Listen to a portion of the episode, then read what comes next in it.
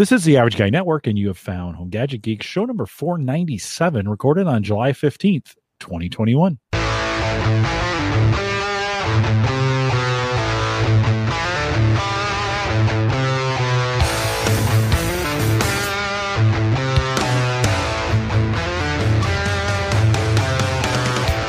on Home Gadget Geeks, we cover all the favorite tech gadgets that find their way into your home. News, reviews, product updates, and conversation, all for the average tech guy. I'm your host, Jim Collison, broadcasting live from the AverageGuy dot T V studios here in a stormy and Mike. Um, this was after the show last week, right? Uh, Friday night.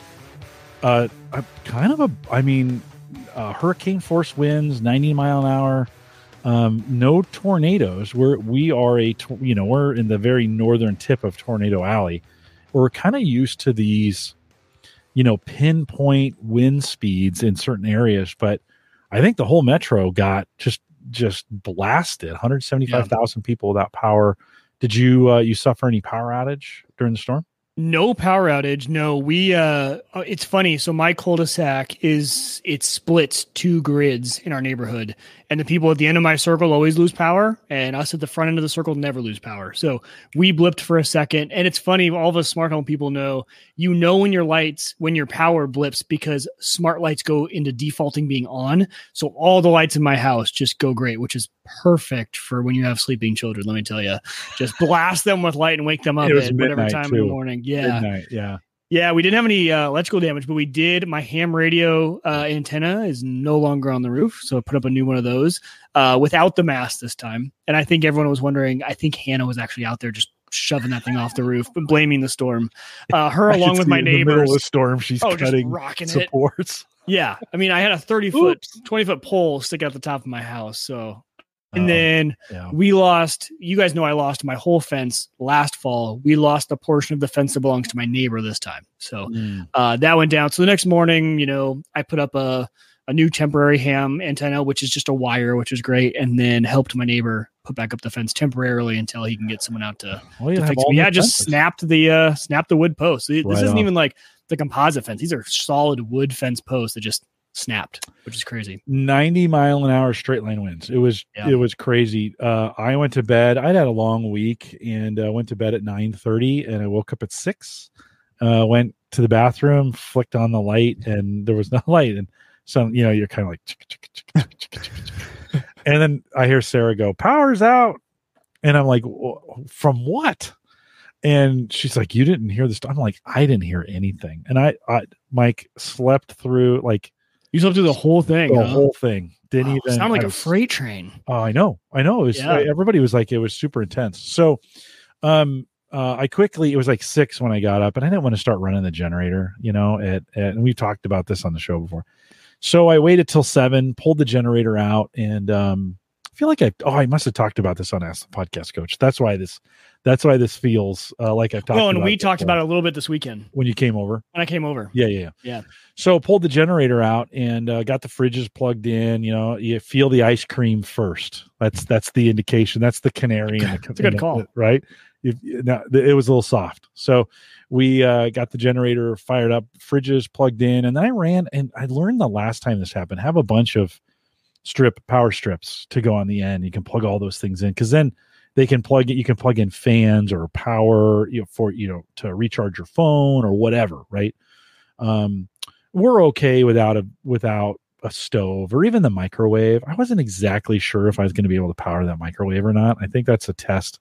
I think yeah, I probably could. It's a lot of power, but uh, I got to look into that. We didn't need it. You know, we can grill. So um, if, if we really needed it. So got, got, and then I got the Mac running. So like I, I, when I, when I tried running the Windows, the big, the big Windows box, the big Core i seven sn- popped the breaker every time. Just like, no, not going to get that going. So that I have to figure, I have to troubleshoot that issue. That shouldn't be causing that much of a problem. That should run off that generator. It didn't for whatever reason. So I need to, I need to look into it, but the, the M one, the Mac, Mac Mini M one, it's basically a mobile processor. So yeah.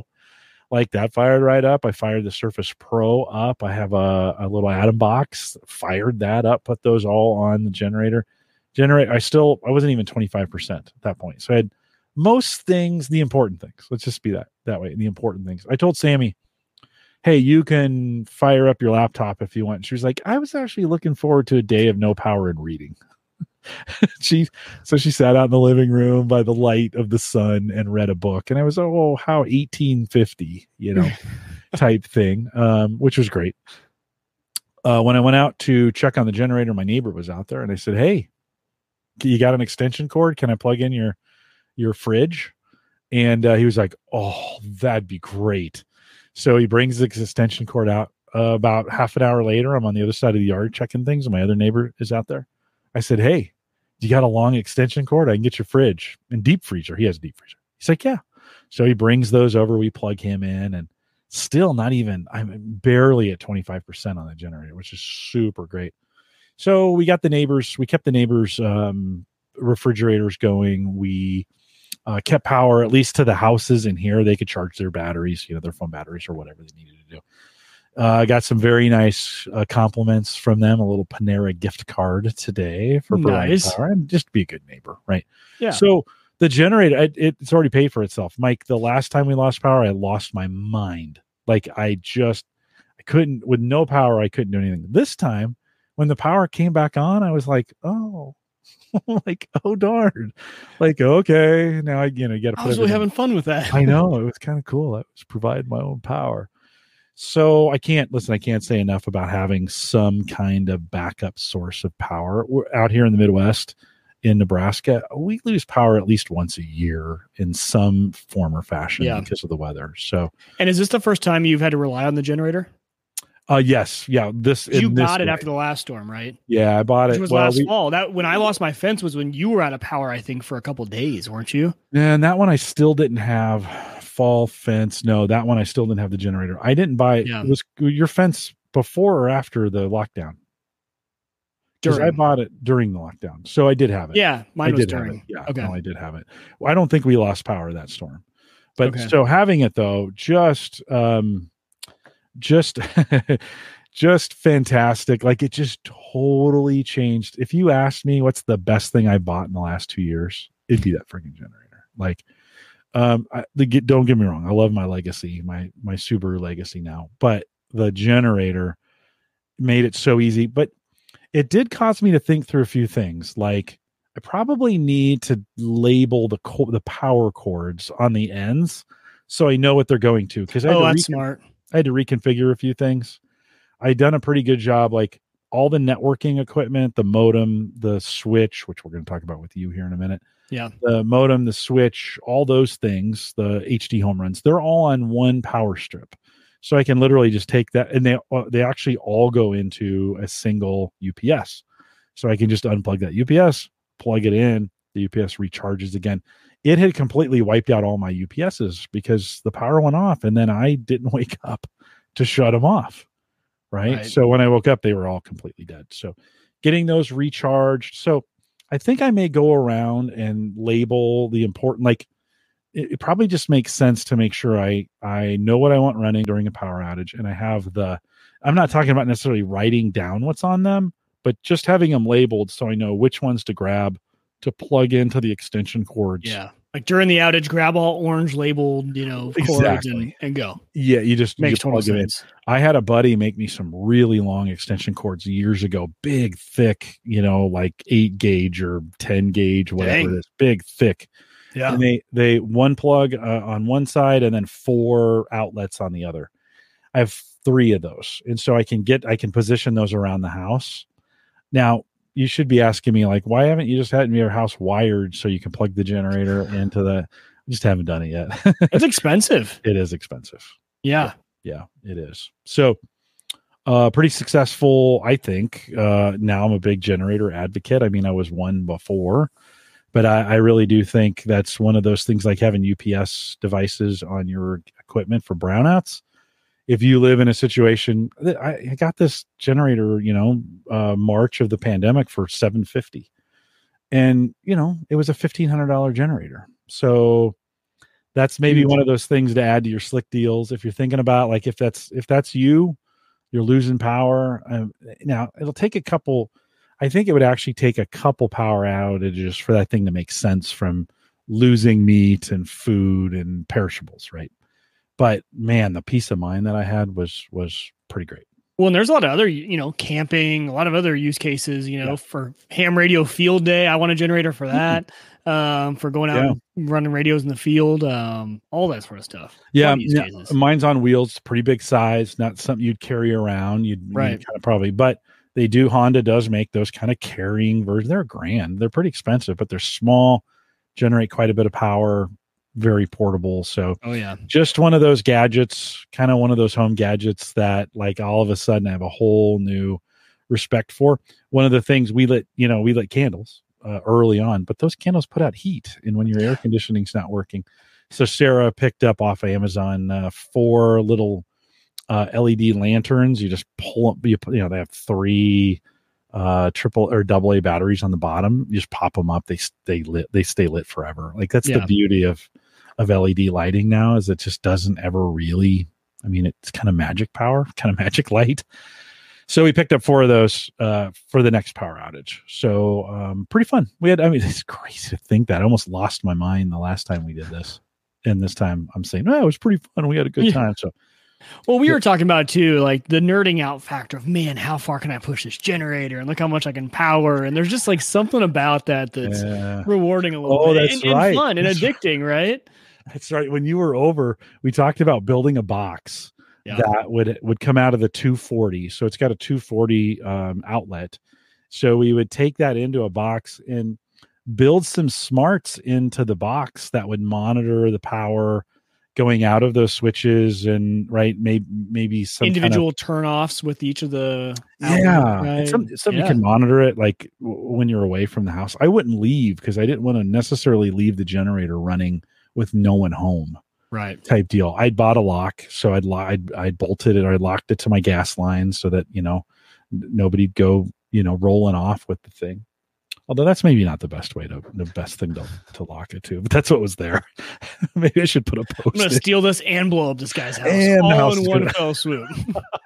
Yeah, you might be right. I sh- should rethink that strategy. How'd your house blow up? Well, a guy stole my generator. yeah. Don't even, don't even start on that. Don't even start. The, um, mm, shoot, where was I going with that? Uh, Building the box, though, to track oh, yeah. everything, right? Like and, a smart and, box. Yeah. Now, that's going to seem kind of funny after what we're going to talk about tonight. That's going to seem a little funny post in the post show about that. But when you were over uh, picking up the beer, we talked about like, yeah, what if we what if we built this kind of distribution box and had all this? Oh, that'd be so stuff. much fun. That I mean, that yeah. right there is like ham radio. That's what I love about it. Like building Go boxes for your ham radio and building the radios. Like that's what I mean. Mm, it keeps me in the hobby. Jo- uh, Joe is now in the chat room. Joe, in the pre-show, we we opened your Love Honey. Oh, yeah, it's delicious, uh, and it lost forty, and it's super good. We did a little little pre-show beer pour there. So thanks for sending those. Joe sent those from Arkansas. So we appreciate that. Um, big thanks to Rich Hay, who joined me last week. Um, um, we had a really good time uh, uh, with Rich, and Rich can go on for a while. And when he did his own podcast, he was really good and really fast. And so if you want to get a lot of information about Windows eleven on that and get caught up with Rich Hay, always a good time with Rich. I mean, he just is, he is a pro. And so if you haven't gone back and listened, if you want to kind of get caught up on I what I think are the most important parts of Windows eleven for most people, uh, go back and listen to last week's episode. A good some good coverage on it. I want to thank um, Rich for coming on. We thank our Patreon subscribers as well. We haven't done that in a while, but if you're currently a Patreon subscriber, uh, appreciate uh, you and the and the work that you do to keep that going. And of course, that helps us do what we do here. So appreciate you guys doing that as well. And then uh, Mike, quick, since it's just the two of us, quick crypto update. Crypto's yeah. been fairly flat. I mean, flat to down, right? How you feeling? How you feeling right now about crypto? I like it. uh, well, I should I should clarify. I like Ethereum. Um, I think Ethereum's a, a hot buy right now. Again, not financial advice, not legal advice, but um, Ethereum mm-hmm. actually was under two thousand today. Yeah, yeah. I think that's a good buy point. Yeah. Uh, if you want to join, if you haven't done it yet, and a lot of you have, and appreciate you guys doing that, but if you head over to the AverageGuy.tv slash Coinbase, you can sign up for a Coinbase account. You deposit one hundred, you get ten, I get ten, and uh, it's a pretty good deal for everybody all the way around. Just know what you're doing when you get there. Like we always just say, use Coinbase as an opportunity to get familiar and educated around crypto. We don't want anybody doing anything crazy um, with it. But uh, if you want to join us in that, theaverageguy.tv slash Coinbase uh, to get that done. Did you need a second, Mike, or did you have? Did you um, want to show something? I needed one second. Oh, okay. Um, well, that, nothing like just calling it out. So we have this awkward. so we have this awkward moment. We've um. Oh, no, I, uh, so I was, I was at dinner with a client essentially. And so this is what happened. So I was at dinner with a client. I left a little bit early. He just texted me saying, "Hey, can I swing by? I left my computer in your car." Oh. So I'm trying to just real quick coordinate to my wife and go unlock the car. Yeah. yeah no, no, no sweat, um, on that one. Had a good opportunity, um, this week, really after having Rich on the show last week, um, had a really good opportunity this week to just kind of handle Windows eleven on my Surface Pro. And uh, I'll be honest, it's kind of ready. There's a few things that aren't, that that aren't, but it's kind of just Windows ten with some polish. So if you haven't tried it yet, uh, I, I, I think it's ready to try. If you haven't, uh, if after the show last week, we didn't convince you to go out and join the Insider, uh, the Insider program, that's the way to get it. Put yourself on the dev channel and it'll automatically download for you. Maybe a great, uh, great uh, time to get out there and give it a try. Put it in a V M or put it on a box. Uh, right now, there's no requirements. They're not... They're not saying what it, the box has to be. You can literally put it on anything. Um, uh, so give that a try and go out there, um, kind of get that done. Mike, two weeks ago, uh, tried bringing you in. I had John, um, John Panazzo from Unraid. And like, dude, you like, it was weird because I was like, dude, are you coming? And you're like, the link didn't work. And I'm like, yeah. It didn't work. So I checked it, sent you another link. You disappeared for a while. And then I was like, dude, are you coming? And nothing. nothing. yeah. And so uh, fortunately, John uh, had a lot to say. We did a short show that week. So uh, that worked out as well. But give us a fill. We, last week we said we'd fill it. What, what, what went wrong? Yeah. Well, so it, it was a mixture of a lot of things. So the non-response from me was due to, first of all, no reception in my basement, uh, one bar.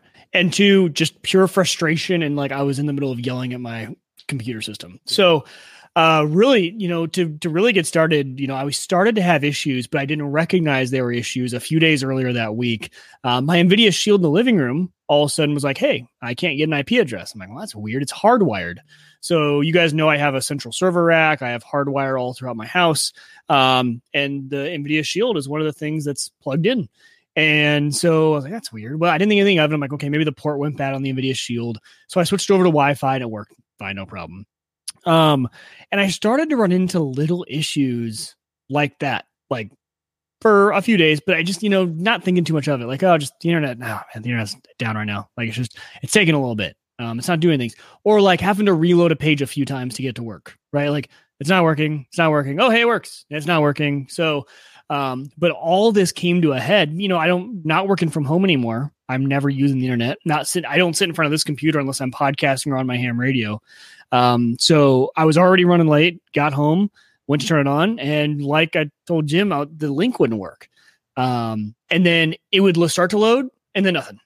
And I would try it on a different computer, and it would work over there. So I'm like, okay, so the internet's up, so it should work. I thought this computer, and nope. Then it wouldn't work here, and then it wouldn't work there. And I was like, what is going on? It was going, I was going insane. I thought it was my router. So I'm rebooting my router, right? Rebooting that. I'm like, it's gotta be the router. It's gotta be that. Um, I'm even unplugging the Ethernet from the back of the computer, thinking, okay, computer, something like that. Um, of course, you know, after all of this, it's the very last thing I'm even thinking about checking is the main switch in the server rack was in the end, actually what had been going bad. And so there were a lot of ports in there, and actually, after still diagnosing this, I think that it's actually a power supply issue in that thing, because if I turn that switch off, I can't turn it back on right away. I have to wait like five minutes and plug it in. And sometimes even that's not enough. Maybe it's like ten minutes. I got to let it sit unplugged, but I plug it back in and sometimes it'll turn on, sometimes it won't. So I think I've got some sort of power thing, but a lot of the ports on there have started to not fully fail. And Jim, this is what was throwing me for a loop. They weren't fully failing. It was just like failing ninety percent of the time. So it would give you hope and then it wouldn't. So I didn't think it was the Ethernet line, because I usually I associate those with either on or off, like working, not working. Um, and this P C that I'm talking to you guys on right now only has Ethernet, no Wi-Fi. So the fact that it was like starting to load and then wouldn't, and some other websites would load and then this one wouldn't. Um, but so I ended up having to switch all these ports around and, and finally found the ports that work, the ports that don't work. And I'm trying to label them on this thing. But uh, if you guys remember, this was actually the, the thirty dollars Cisco switch that I got off eBay that had a damaged faceplate. So it doesn't even have a faceplate on it. You couldn't even tell what brand this thing is if you were looking at it. So I think it's actually lived a pretty good life. Um, but Jim, this is what got me like to the point where, because for me, right, well, talk, I was talk like a little bit about your, just give an overview of your network setup. Like, yeah. How do you have it set up with V LANs and all those? Just give yes. us a little overview of that. So my overview, and this is my network, uh, I guess still as of today, um, but my network is essentially my pfSense router goes into that Cisco smart switch. And on that switch, I had dedicated certain like physical sections when you're looking at the switch. Left side is untagged because that is where my airports for my Unify, uh, my Unify access points, those plug in there. Right. So those ports need to be untagged, but they also need P O E because those access points use P O E. So I have two of those um, and then one coming in from the router. Middle section is my cameras. That's on a certain V LAN. So I have a certain V LAN just for security cameras. And the reason I do that is because I block all internet to everything on that network except for one device, which is my N V R. So one of the Windows boxes on there has internet access, but all the cheap Chinese cameras, all that, they can't phone home. They can only talk locally to that N V R and, and send the stuff, which valid use of a of a V LAN. Mm-hmm. Um, and then I have a second, another V LAN for my main network. And there's this long roundabout story why, you know, I have to I have to tag essentially even my main network. Like untagged traffic um, actually has nowhere to go on my network um, because essentially with Unify, my Unify controller being on Unraid wasn't able to talk because of the way Cisco tags their devices, um, because of the way they do native V LANs on a Cisco router, doesn't work nicely with Unify devices. Um, so Cisco does it the right way, to be totally honest. Um, but the way that works with Unify and Unify access points talking back to a controller, I all of my traffic is tagged in one way or another. So this is the issue I ran into, Jim, was because I said, okay, well, let me just pull out. I still have my old forty-eight port dumb switch and put it in there. Now, there was two issues with that. Number one, it has no P O E. So my access points aren't going to work. And I have no injectors around here because uh, the I got the access points without injectors because I had a P O E switch. I didn't need them. Um, so I would have had no Wi-Fi. I probably could have whipped out maybe an old school Wi-Fi router from somewhere. Um, but the second challenge of that, I'm I'm all V LAN and tagged up, right? So like I would have had to go in, do a new, probably save the config on pfSense, then start all over and just have a flat network. And there's nothing wrong with that. But Jim, you know, when like when stuff's not working, you need to be on a show and you're starting to like, I need to be on it. Like it just, yeah. It's so frustrating when everything is like all the steps I would have had to go to just to get back to normal. And so in the end, I ended up just being like, you know what, tomorrow I'm going to test all the ports, the ones that are working, see if I have enough working ports. I ended up having enough working ports to get through. So still to this day, I'm I'm actually still on this. I've been talking about moving away from it, um, but it's like, you know, once that once you get it working again, you kind of forget about your bad days that you had yeah, with it. Yeah, um, but, but you know, it's a ticking time bomb, right? It's it's for sure a ticking time bomb. So I've actually been in the meantime, I've been trying to get a, a Unify switch on eBay for a decent price, but those things just they hold their value for a long time. Because that's really what I want is a Unify switch, uh, but they're just they're just too expensive. So it's either go Unify or just go back to a flat network and get two P O E injectors, go back to a flat network, no V LANs. Um, and I can still block internet access to individual cameras. It's just a lot easier to know that anything I plug into that network gets blocked by default. That was just the easy way to go about it. Um, so I, I do like separating things out via V LANs. Tony in the chat room says a bad power strip was the culprit of internet issues while I was having months ago, sporadic outages. So yeah. Remember, as you're trying to check out all these things, it could not even, I mean, it may not even be the device, right? It could just be a power strip. Uh, Brian says Cisco uh, might have a heatsink uh, coming. Look inside it, Mike. I'm not sure what he means by it. Might have a, might have a heat sink coming. Hmm. So, uh, Brian, clarify that for me, if you maybe would. Sink heatsink issue or something like that. Yeah. Something like that. Yeah. Yeah. Well, and, and so, but you know, you, you, you're, you know, this is kind of the question. Um, oh, and then Joe says, serve the home has great threads on switches too. Well, Mike, the kind of the question I have for you at this point in, in your, you've, you've kind of already gone this route with, with your home storage, which is, is it all worth it? Like, you've got all, I mean, yes, it's awesome. And, but you're basically doing enterprise grade networking in your house. Yeah. And, and okay. So it was just one incident. Like it was one night, it was one podcast. It wasn't the end of the world. I'm, you know, I don't get mad. It's not a thing, but, but it certainly does. When you have these kinds of issues like this, it really causes you to start thinking about like, do I just burn this whole thing down? Like, why am I adding all this added complexity? I, I, I too, with my home automation, have some Philips Hue and a, Phil, a Philips Hue uh, hub that I've replaced twice. That about every two months just gives up the ghost. Like it just stops, makes the makes my my um, Bitdefender box swirl because it senses there's a problem on the network. So I get a little red swirl. So then I got to go back through and set everything up. And then it seems like the apps are changing. So by the time I go back, because I never use the apps, right? I, I put them into the Amazon or the, the Google space or whatever. Right? So you go into, then the apps have changed because they've updated, like they're updating home automation apps yeah. all the time. So you're like, okay, now where was that? How did I have that? And then you got to think, where did I put that kind of thing? Right. I mean, at what point for you is this is this worth it, right? Is I already all hit this it. Complexity you did, yeah, well, talk a little bit about what you did on for your storage.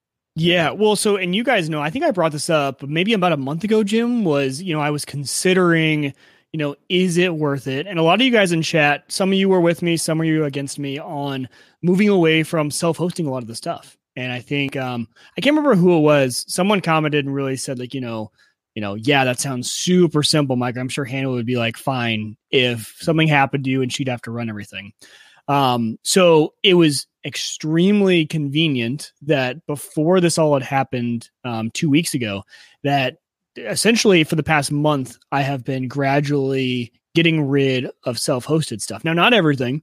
Um, I still do like to self-host some things, but the main thing for me was Nextcloud. So with file storage and for Nextcloud for me, we were also doing calendar and contacts.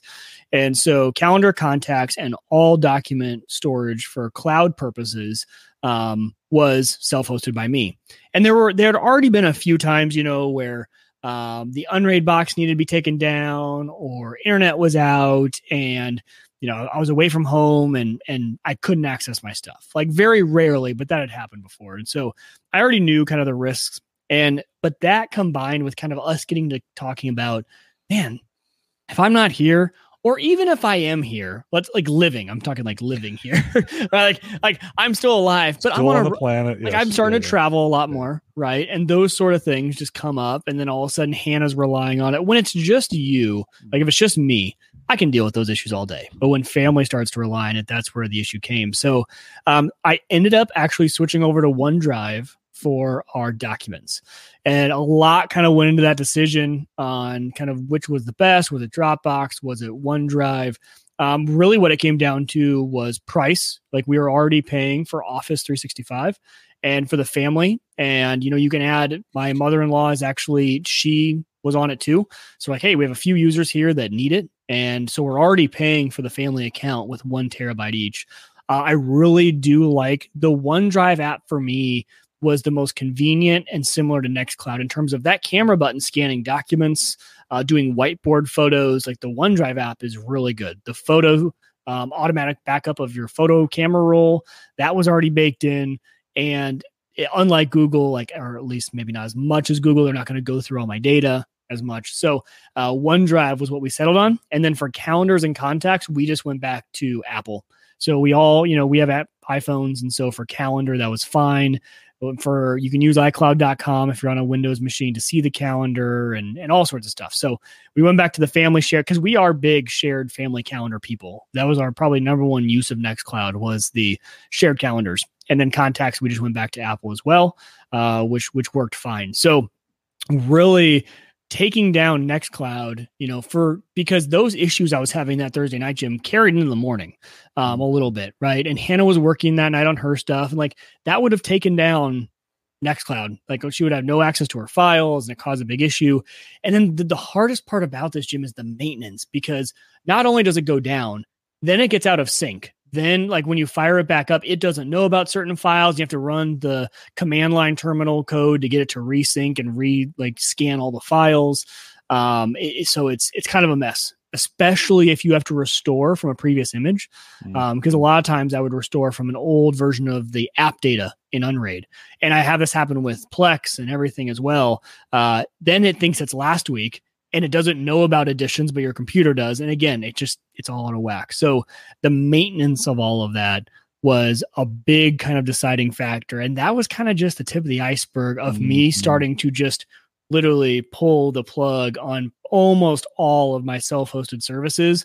It was very liberating. Like, I can't tell you when I, I had moved everything over to OneDrive, and I did this kind of in a day, because on my Uh, on the Mac laptop we have, I have access to both my account and Hannah's, which is great. So I can move her files, move my files, go back, log back into different forth, and switch them over to OneDrive. Um, and once I got everything switched over and I turned the Docker off for Nextcloud, I was like, oh, like that, that feels a lot better. Like, I just not having to worry about yeah. things. I was also able to turn off the Cloudberry to um, Backblaze Uh, to B two storage backup mm-hmm. of that, because you know, and that sometimes fails, right? And that's always running into errors. So even the backup of your data, uh, I didn't have to worry about Nextcloud anymore. Um, there was just a lot that was like, oh, okay, yeah, kind of liberating, right? Yeah. I mean, it is. It is one of those. Uh, back to the chat room for a second. Um, Brian gave us clarifications. Uh, uh, quite possibly, he's talking about the heat sink. Oh yeah. Off. So getting too hot, that would be your. An indication of why it takes five or ten minutes after you unplug it, the capacitors or whatever's in there cool down, and then you plug it back in and it works for a while till it gets a certain temperature usage. You know, you think about uh, you think about that kind of equipment. You've unplugged it, everything goes down. You plug it back in, it works great for a while. You start plugging yep. things back in, you run something through it. You know, I never had any idea just how hot those processors inside routers get. Based on traffic. Like, oh, I didn't know that either. Well, think about this. They're processing all that Wi-Fi traffic that's coming across. Yeah, that's true. And the more devices you add to it, the more processing they have to do. They're not unlimited, infinite processors, right? They've got to move traffic, right? It's not complicated, but the more you do, you think you leave those things on twenty-four seven. They never cool off, right? You never turn them off. That's why they, right. they go so, like the cheap ones, that's why they die so fast. Uh, Joe says, Aruba or uh, Brocade, cheap options for ten gig. Oh, that's good to know. Uh, Brian says, get a Cisco S G two fifty X forty-eight P. Yeah, because that's not complicated. Small business model with everything you need. Well, Brian, okay, so two questions. And this is actually a question I had for you guys. Do you still, is Cisco still in the old model where, number one, you need a service plan with them, and number two, I have to program everything through the C L I? Because like the C L I interface on all those is just... Like I, I learned it enough to get that Cisco switch programmed and V LANs done and and trunking and all that stuff, uh, but I, I don't really want to do it again. That's why I want Unify, because I love the interface. Joe says there are standalone N V Rs that have built-in P O E switches isolated from your main network. So yeah, that's a good idea too. I run it on a Windows machine because I'm still a Sighthound guy.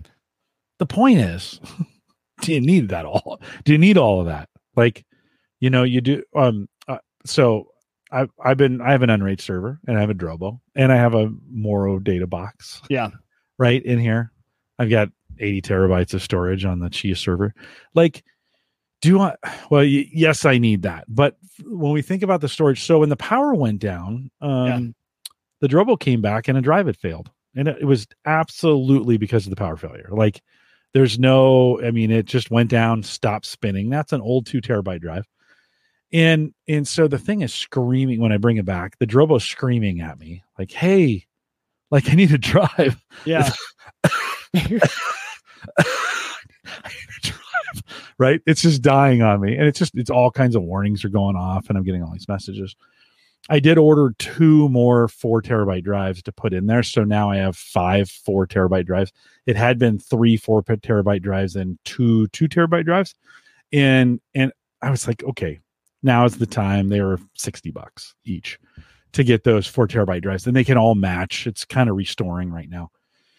But it was one of those things like, okay, is what do I get? Like if the power outage had taken out the Drobo, or if the power outage had taken out Unraid, and listen, I just goof around with Unraid. Like I have it, but I just goof around with it. But you still got to bring it up, and and and you you you say, well, I'm just going to test with it, and then it, well, it's there. I might as well put some data on it, and then pretty soon you're putting data that you need on it, and then you're like, oh crap. And you got to relearn. I don't know about you, but I don't mess with the things enough. I have so much of it that I don't mess with it enough that every time it goes down, I've got to figure out, like, all right, how do I fix this? Yeah, exactly. Like, what did I do last time?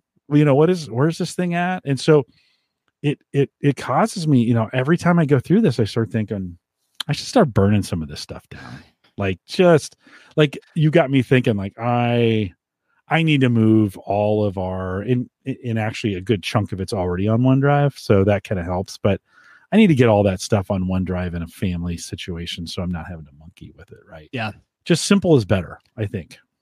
Yeah. And, and you know, what I'm, what I'm not saying, cause I, I imagine there's gonna be a lot of listeners who are like, what? Like Mike was like the self-hosting guy. I still love it. And I still think you should go through the exercise. And if you enjoy it, and if it works for you, keep it up. You know, it was just to, and if you have the time to devote to it, like it is awesome. And it is so much fun. I love the self-hosting community. I'll always be a, a proponent of it, but, um, for where I'm at, I didn't have the time to maintain it, the stress of it. Um, and there was just so much stuff that was like, oh gosh, like it was just causing inconvenient issues.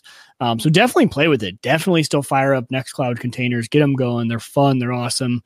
Uh, but, uh, but also I think the main point is here, I don't think all of us who are been traditionally self-host guys, like it's not shameful to pull the plug on that and say, I'm mm. going to use the cloud. Like it's not, you know, like you can definitely do that. There's no, you're not going to lose some badge of honor. You're still cool. You know how to do it.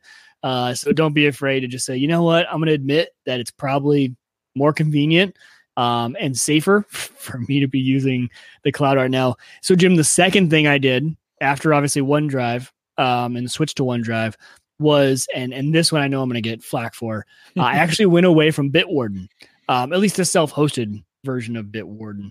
So I had been self-hosting my password manager, and that, Jim, honestly scared me more than anything, only because I have become a one hundred percent user of the generated passwords.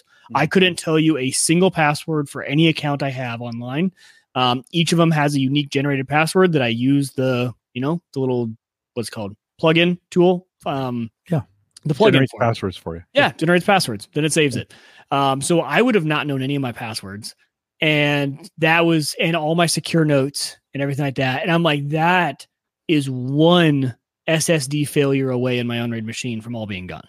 Like, and that happens all the time. Like S S Ds fail mm-hmm. all the time. So uh, that was like, eh, you know, and I know there's backups and it backs up and right. But also the main thing for me on that was not losing it forever. It was, okay, if my, if my internet goes down or if my Unraid server's off and I'm away from the house, I have no, like my passwords are all gone. Like I'm talking every password. I have no idea what anything is. Good luck logging into absolutely anything. Like you can you go through the process to get it back, but you're talking about hours or days of work.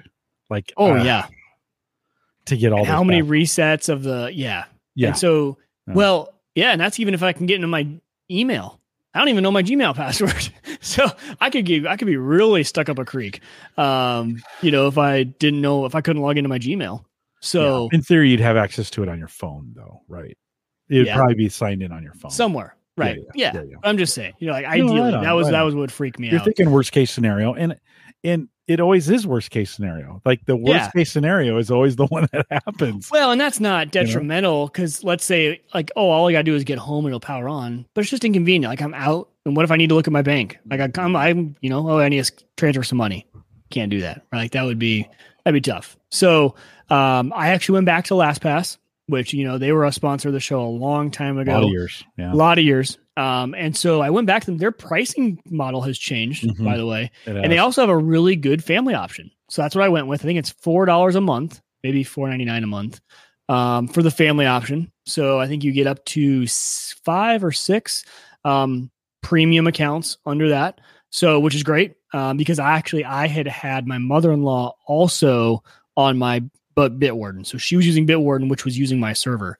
So next time we're at the farm, I got to switch her over and get her under our family account with LastPass. Um, but, but yeah, so switch back over to LastPass mainly because LastPass is actually where I have my authenticator. So I use the LastPass authenticator instead of Google Authenticator. And especially because LastPass authenticator actually backs up your codes to LastPass. So if you ever lose your phone, wipe your phone, and you don't restore from the backup, um, those are actually backed up through LastPass, which is fantastic.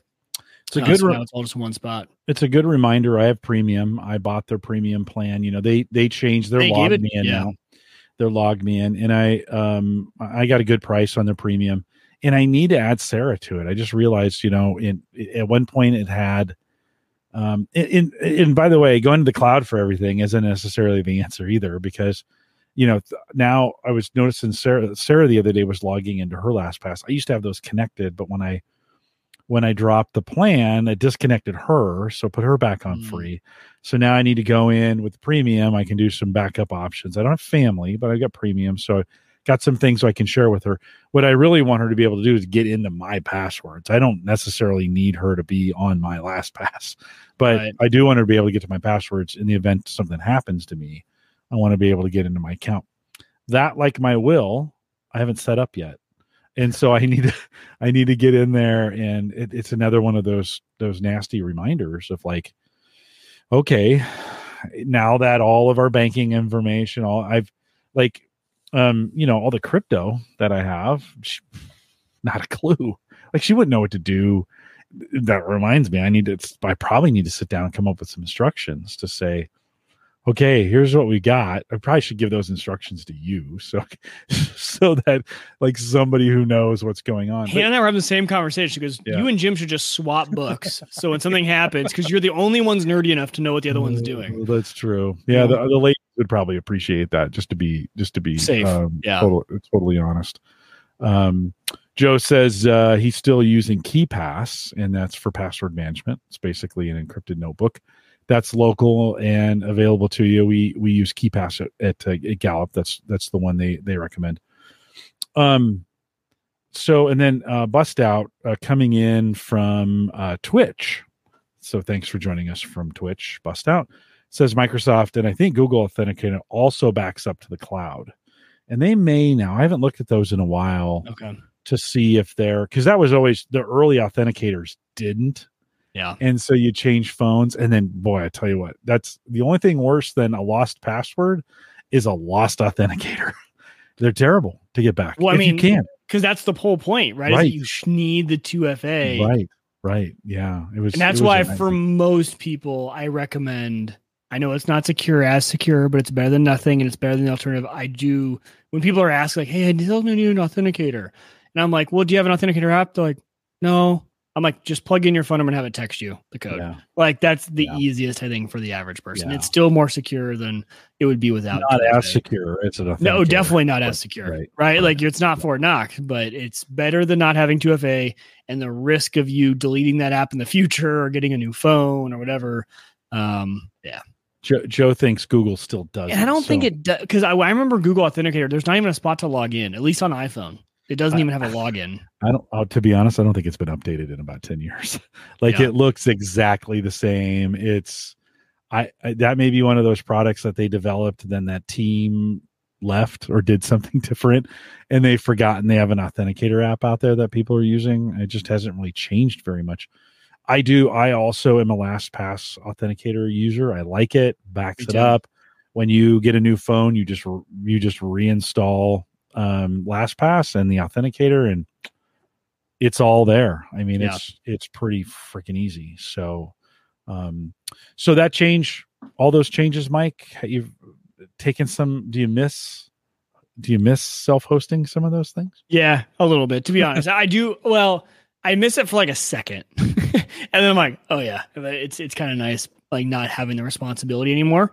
Um, and I do, I do love that the small little bugs just don't happen anymore, right? There was always like things with Nextcloud. Nextcloud is a enterprise level app that you're trying to run as a single self-hoster.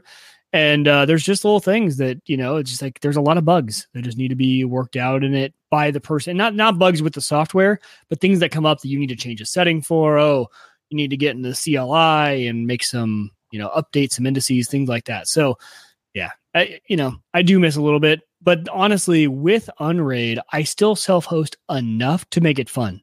So I still self-host the Valheim server, um, which, you know, bust out. My brother-in-law still play on.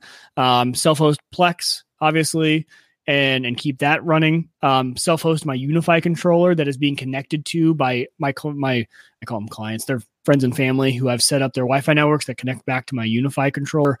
Um, things like that, right? That that makes sense to to kind of self-host. Uh, unlimited data still, Mike, or are you, did no. you to, to bring it down? I did. And okay, so this is interesting. This is a fun little fact. Uh, so I, all I wanted to do was eliminate my, so my Cox bill was one hundred sixty-two dollars a month.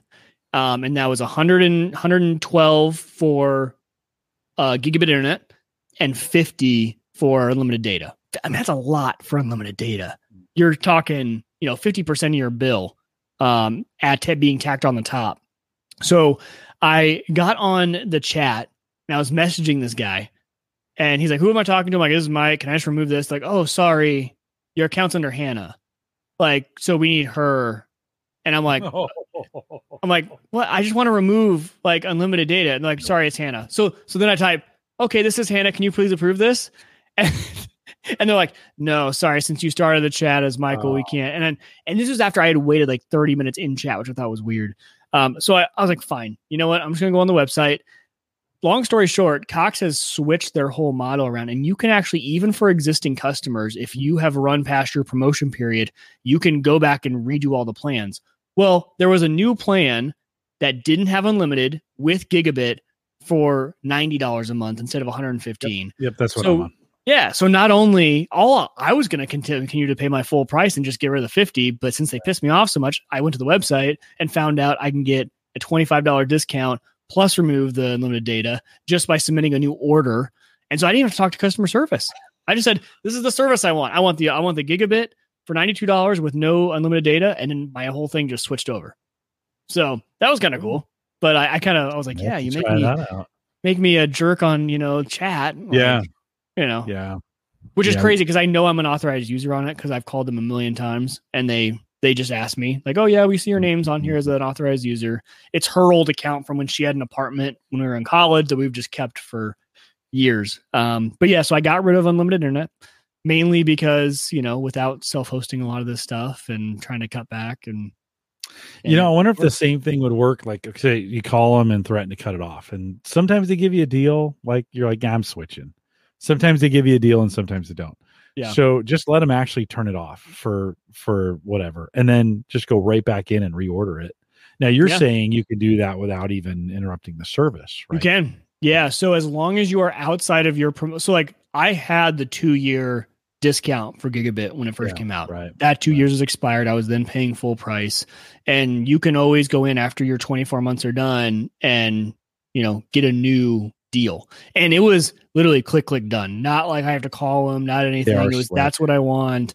Um, so they've kind of redone a little bit of that. And, you know, they bumped up during COVID, they d- bumped up their data cap by twenty-five percent. So now you get one point two five terabytes, right? Mm-hmm. Yes. Per month. Yep. So, you know, twelve fifty gigs is, should be good enough. My problem that I run into is video games. Uh, game mm-hmm. updates and everything; those are like eighty gigs a pop. So that, those are those are sometimes hard to swallow, especially when my Windows machine E A Access is. We were talking about this last week with Rich Hay. A little bit finicky sometimes. I had already downloaded FIFA, and then when I launched up E A Access, it was like, "You don't have FIFA." I'm like, "Yes, I do. Literally, the file's right there. I can." And the E A Access doesn't say like locate file. Like I can't point and say, "No, it's right here." So it just says, "I can't find it." Um, and then it. When you install it, it puts it right back where the old one was, which is great. But I know that, that was another eighty gigs off my cap. I'm like, oh man. Oh yeah. Now, that's, now, that's now painful, I'm like the old right? man watching the, like the thermostat. Be like, don't touch the thermostat. We can't, that's, that's Honey, money. What are you downloading? What are you yeah, downloading? Yeah. Exactly. Yeah. Yeah. We've actually, since my son left, there has been a steady decline. I was able to, I feel like I've I, I feel like I've been working us off meth. So like I, I, I came down a little bit, you know, okay, got down to sub two thousand, right? And then, okay, we're down to, I can, I can get back to the, the plan, the eighteen hundred plan, right? Now, yep. Then I can get down to the twelve hundred plan, right? And so, and I think last month Slow we did eight hundred. Wean. Yeah, yeah, just kind of weaning ourselves, you know, it's like, yeah. a di- it's like a diet, right? Um, and I think last month I did eight hundred. Gig. And so I'm like, okay, yeah, we're back, uh, we're back in business. So I don't have to worry about it, but you know, it doesn't take much, um, to, you know, a few big files, a few games, like it doesn't take much to push over, yeah. uh, to push over that. So there's, yeah. Bust Out says he's playing on my Valheim server right now as yeah, we talk. He's, he's in there. Um, must be gaming and listening. I don't know how you pay attention to us in game. I don't hear anything. Valheim is such like a, yeah, just a very laid back game. So, Mike, um, you know, I'm, I'm, uh, I haven't had the problems you've had, but I am a little frustrated with all my lighting. Like I, I mentioned, the Philips Hue's not working really, really well. Some of the other Wi-Fi bulbs I have are being finicky, and I, I kind of, you know, I was talking with Ed Sullivan about this just the other day, and he's like, "Yeah, you know, there's that hard part, that that that really hard moment when you walk over to the wall and flick the switch up and the light comes on." You know, and you're like, Tough. yeah, yeah, no, I know, you know, I've got all these routines. Light comes on, goes fifty percent during the time and the sun goes down to the time. And when you're setting all that stuff up, you're like, man, this is freaking cool. And then it just takes it all to go down for one, you know, I got home, I'm running Home Assistant on the Unraid. I haven't logged into that for a while. Then you're like, okay, how do we do this again? Where right. does this go? Should I just do this all on uh, on on on an Am- you know on an Amazon device, or should I let Google control it? I was on um uh, I was on a Marv's show, uh, um, Pod Podnuts Pro, and he would ask me about home automation, and I fully think he was expecting me to have this really positive outlook on it. And I'm like, it's hard. Like, it's still not ready. I don't know if lighting is still ready for the average guy. Like, it's kind of a convoluted, complicated mess. It's expensive. It's gotten cheaper, but it's expensive. Yeah. You know, switches are weird. Installing switches are weird. Like, when you get a smart switch, that's a different beast. Like, it's got all these holes in it. You know, you're like, where do these wires go? And what are yeah. they doing?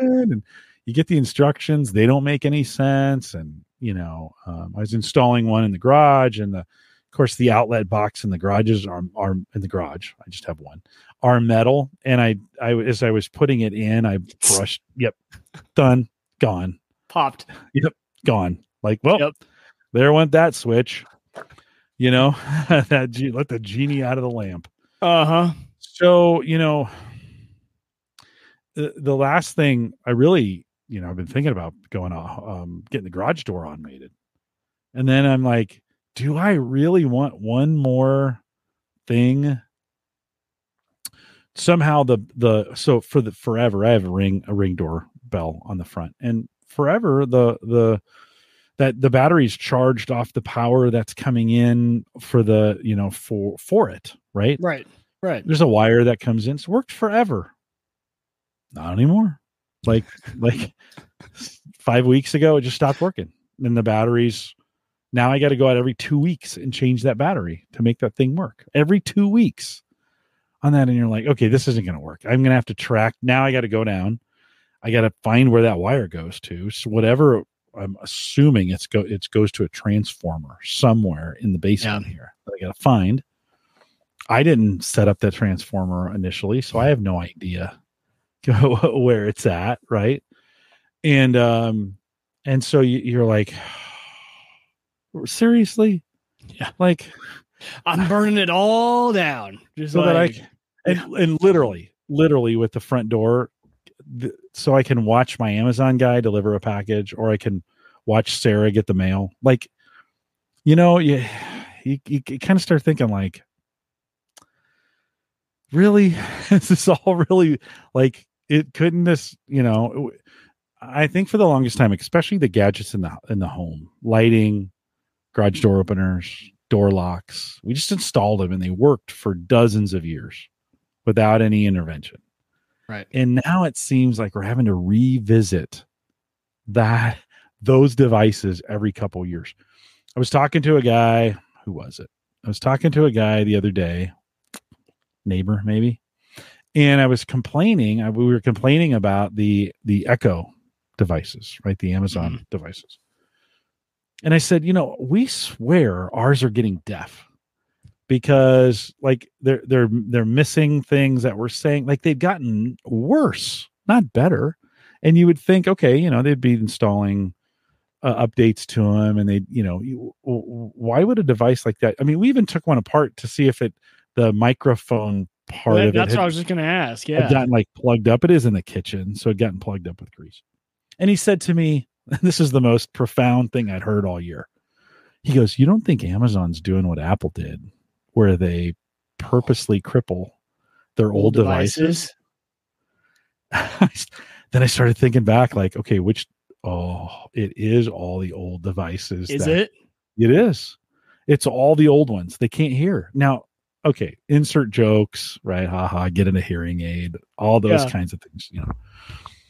But you got to kind of wonder, like, I mean, Apple did it, right? Apple crippled their phones so that, yep. it, you know, and that's been a documented, it's, they admitted to it.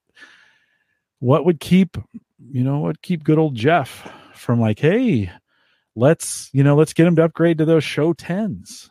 Well, know? Especially because when everything's done in the cloud, all the processing is done in the cloud, there's no reason we would need to upgrade for a long time. Yeah. There's no batteries. They're, all the processing's done in the cloud.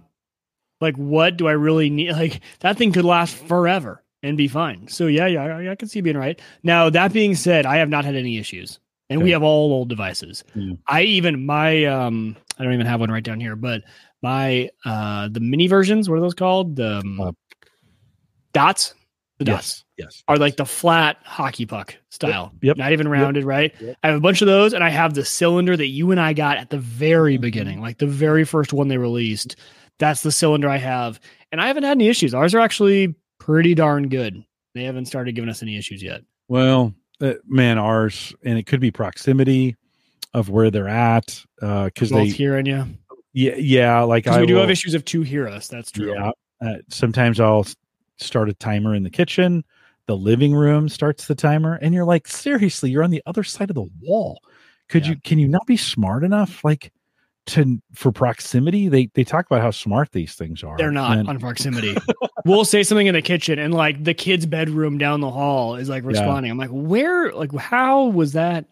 All okay. right. Chat room's chiming in. Joe says wonkiness is why I've avoided smart lighting for the most part. I tried a couple of Shelly switches and they're great. But super complicated, yes, to wire up. True story. Super complicated on some of these. Bust Out says, I have a Google Nest, or I have the Google Nest smoke alarms. I'm dreading having to replace them all when their ten years is up. Now, Bust Out, if you get ten years out of the device, you're doing pretty well, just to be honest. In some cases, Mike, we're replacing these things because they stopped servicing them after three years.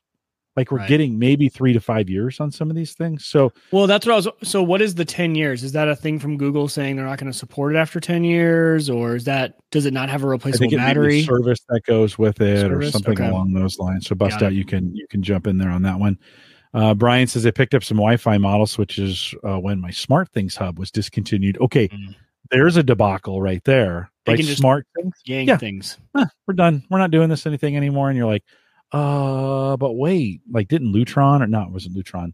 Who did? We had Dwayne on and he talked about it. Was it, what was the brand? They stopped carrying them and then they just shut it off. Oh, Lowe's. Uh, yeah. The, the Lowe's brand. Yeah. What did they use? So they'll get it in the chat room. But, um, uh, yeah. So, I mean, that's a real thing, um, as well. Uh, Tony said, pretty good luck with the, with the, uh, sync or the C by G E. Uh, direct connect bulbs on Google Home. Uh, even his wife likes them. Well, you're pretty lucky there that the that they're see lighting is something that works okay for me, only because to get it set up, maybe not. Uh, thank you, Iris. Right? Yeah, Iris. Um, uh, but uh, but the lights, I, I we do all of our lights through A L E D. Um, I do have some automations in Home Assistant that are automatic. All our lightning brand? sends to work. All the same brand? No. Like ten different brands, I swear.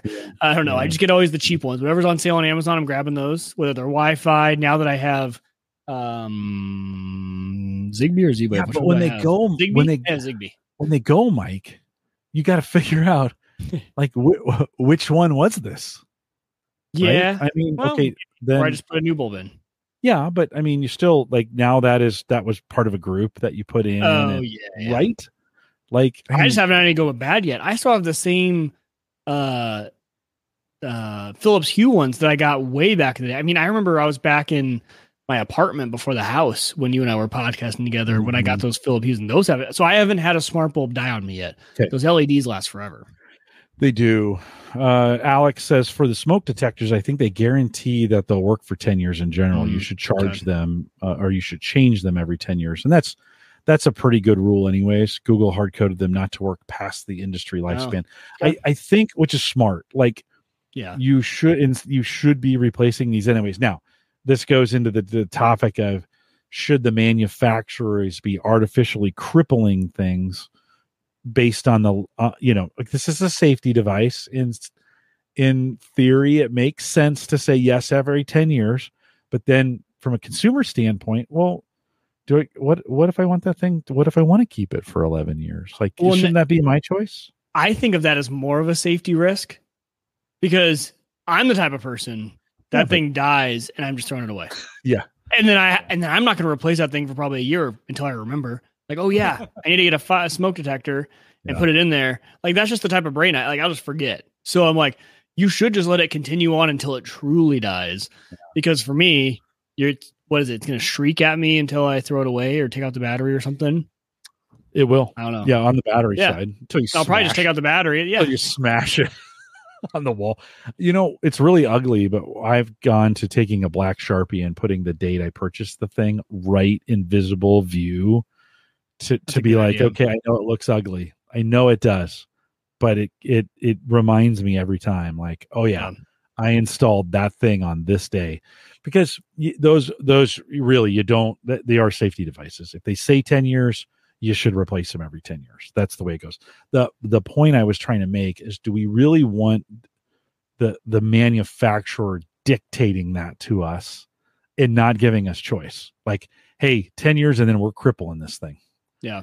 That's not really, I mean, that's not consumer choice at that point. And, and I'm, you know, it's just a debate. I'm not, I'm not saying one way or the other, just kind of wondering if that's really what we want, is the manufacturers manufacturers dictating that. Well, it was a solid year. So I installed SimpliSafe. I had had, but my house came when I bought it with a security system, like already installed, pre-installed when the home was built. And the smoke detectors that were part of the house were integrated into that old security system. Mm. Well, when we cut the cord on that old security mm-hmm. system, literally cutting cords up in the attic, and I installed SimpliSafe, I didn't even think about the fact that I had completely eliminated all the smoke detectors. So we there was about a year and a half to two years oh. where we didn't have a single working smoke detector. And I didn't I didn't even think about it. I'm like, oh yeah, those were powered and connected to the old security system. So Bust Out says, California banned the sale of smoke detectors with replaceable batteries.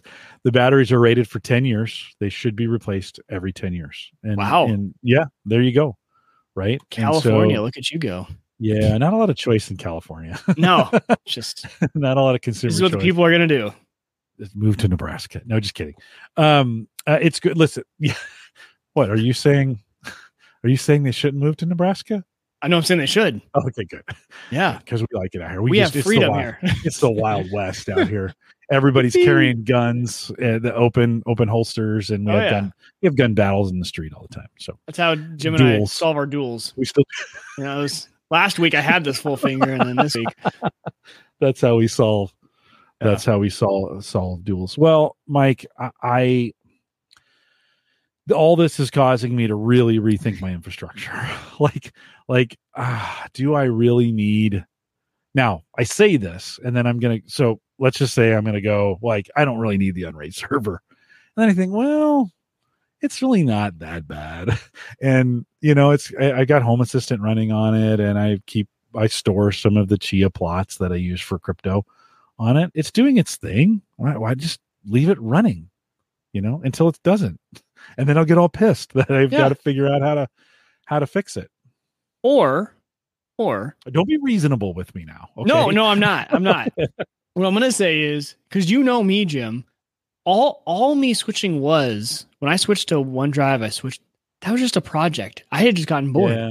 In two months, I'll be back on Nextcloud. Yeah, I just right. needed something to do, right? So, you're like, right. or you're just right. have fun with it, take it all down, and put it back up together. Because, like, you and I have talked about that, the setting up of a new service and the setting up is like all the fun for you and oh, me. for sure. And for then sure. it starts running great, and we're like, well, that was kind of boring.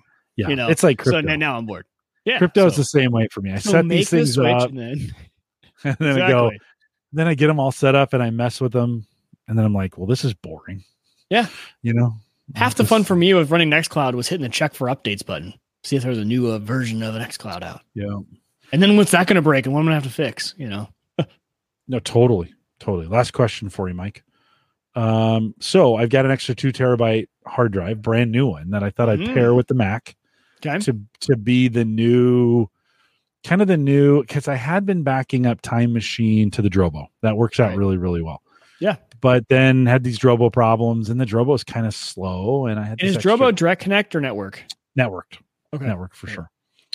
Um, and uh, it was efficient, worked that way. Um, you know, the the Time Machine backup keeps as many. Um, I, I didn't really spend a lot of time configuring my Time Machine backup. I just you don't need to. It. Okay, there's not many things to configure. Yeah. Okay, good. It just says I, click done. Yeah, done. Set it to Drobo. Should I leave it? Should I put it back? Now I have extra space on the Drobo. I have four extra terabytes on the Drobo because I put these two new drives in there. Yeah. Or should I take one of those two terabyte drives and give it a dedicated, you know, via U S B, give it dedicated backup to the, to a, to a single drive. So yeah. N A S backed up drives. I'm not going to lose it because it goes down. Now it's a backup. So in theory, if you lose that and you've still got the computer, right? So I think yeah. that. What what would be your preference if you had the choice between backing it up to a N A S? A chat room asked you the same thing. Give me some advice. Back it up to the N A S. Back it up to a single single drive, two terabytes. Um, so my advice would be, because it's a desktop that is never moving, I would go direct attach with that two terabyte. Um, couple reasons. Obviously, a lot faster when you're talking about the time it takes to back up or to restore. Um, if you had to restore over your network, let's say in the event you need to use your Time Machine, um, a couple, you would only have to use your Time Machine, number one, if you deleted a file you didn't want to, or your whole computer dies and you can actually restore your whole computer from Time Machine, uh, which is pretty nice. Um, that plus the addition of the one thing Time Machine is terrible at, unless you install an additional piece of software, is scheduling. It just decides it's going to do its backups right in the middle of your podcast and uh, not taking up your network bandwidth. Instead, just being on, you know, a U S B direct connected device would is going to be a lot better. I, you know, I think you and I actually, when I was on my Mac, used to run into that problem um, where it would start backing up to my N A S for Time Machine mm-hmm. right as we were doing. And all of a sudden my upload would be terrible and my video would be terrible. So, uh, you know, having run into that in the past, it, I ended up switching when I had this, I actually... right here, the iMac. Um, I would direct connect to that, and it worked a lot better, a lot more reliable too. Um, works well.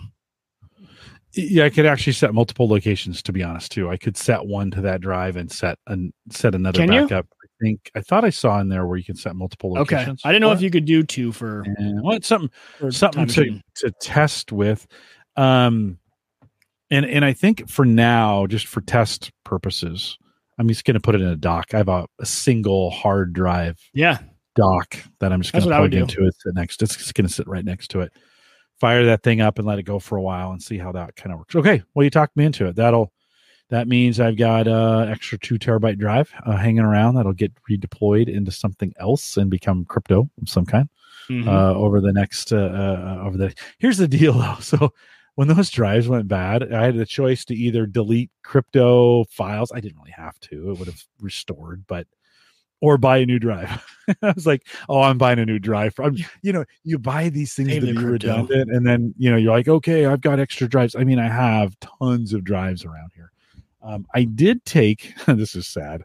Um, when I went to pick up that, I, I bought that two terabyte drive online and then it was ready in fifteen minutes at Best oh, Buy. From Best Buy? Yeah, oh, nice. Crazy how fast that was. Yeah. And um, and I thought, well, if I'm going over there, I should take some of my broken hard drives that I have. I have a hard drive drawer where all the I write bad on the hard drives and then put them in there. I do the same thing. I had nine. I had nine. Did you? That, nah, wow. I had nine. I thought I was drives bad at like three that I've collected probably over the last ten years. You know, there's some. There was some. Listen, there's a five hundred gig hard drive in there, so I've had. They've been there for a while. But I was kind of like, yeah, what am I keeping these for? Am I going to build a shed out of them, or, you know, let's get so. When I went in to pick up the the new two terabyte drive, and I got it for like sixty bucks, so it wasn't too bad. Um, when I got the new one, which is this is why it got me thinking, well, hey, I got a new Mac. Well, I could put that put that new drive on the new Mac, and and two terabytes would be perfect. That thing's only a five hundred gig uh, drive to begin with, so that should be uh, that should be just perfect. So I took him in, and the guy just looked at me. I'm like, hey, can I turn in hard drives here? And he looked at the box, like. Uh, yeah, just set it over there. And they have like a, they have like a recycle. They don't even ask. They have like a recycle section that they just, that's take, cool. They take it for them. So it's, um, uh, yeah, it's a W D green, Tony. That's the, the, the, I picked up another, a W D green that the, the one that failed was not a W D green. It was an old Seagate. Uh, it was an old Seagate two terabyte drive. So that's the, the one that failed it. Mike, I put it in the drive to test it and it was like, yeah, there's no, there's no saving this one. No coming back from that. Um, Bust Out says, he says, I spent some money I inherited on four, eight terabytes. Oh, nice. Four, eight terabytes and one twelve terabyte drive. The eight nice. terabyte drives are in my Synology. Almost bought a Synology for this. And the twelve is a fa- family member Synology for offsite backup. Great way to do it. Yep. Great way. Another, although offsite backup falls into the same category of complexity. Does it stay working? Does it stay turned on? Do you have to check it every so often to make sure it's doing its job? It's another piece of complexity that, you know, it's got me thinking, like, I have about almost three terabytes of podcasting files that two of them live two terabytes live on on um Backblaze, one terabyte lives on the Moro data box. Yeah. Do I really need those? Like, I asked my, like, do I need podcasting files from ten years ago? I don't know. I'm still keeping all that stuff. I still keep in my N A S, right? Like, that's what yeah. I love about, I do have a bunch of local storage that's not on OneDrive. Yeah.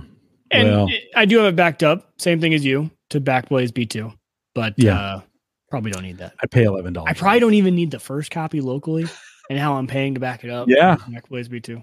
Yeah. No, the things probably, we do, Jim. Unless the do. they decide to close for some reason. Right. Like, yeah. you know, one night they're like, yep, we're done. Right. right whatever. So um, the good news, I think, I guess you bring up a good point, Jim. If we needed to, we know how to self-host stuff. Like, if Microsoft yeah. was all of a sudden like, we're doubling our prices. Like, yeah, okay, that might not be worth it, right? Bring it back over, fire back up the Nextcloud container. I didn't delete anything. Yeah, I just turned it off. Good point. So good it's like, point. you know, we have the ability to. If we just moving that much data, you know, that's the thing. Yeah. Like, when now we're starting to, we're, we're talking about moving terabytes of data, you know, and you got to kind talk of about a data bandwidth cap. Yeah. Yeah, and there was that service. What was it, man? There was a cloud-based service a long time ago. I'm trying to remember the name of it, where you could move it cloud to cloud and never even came local. Oh, wow. Yeah.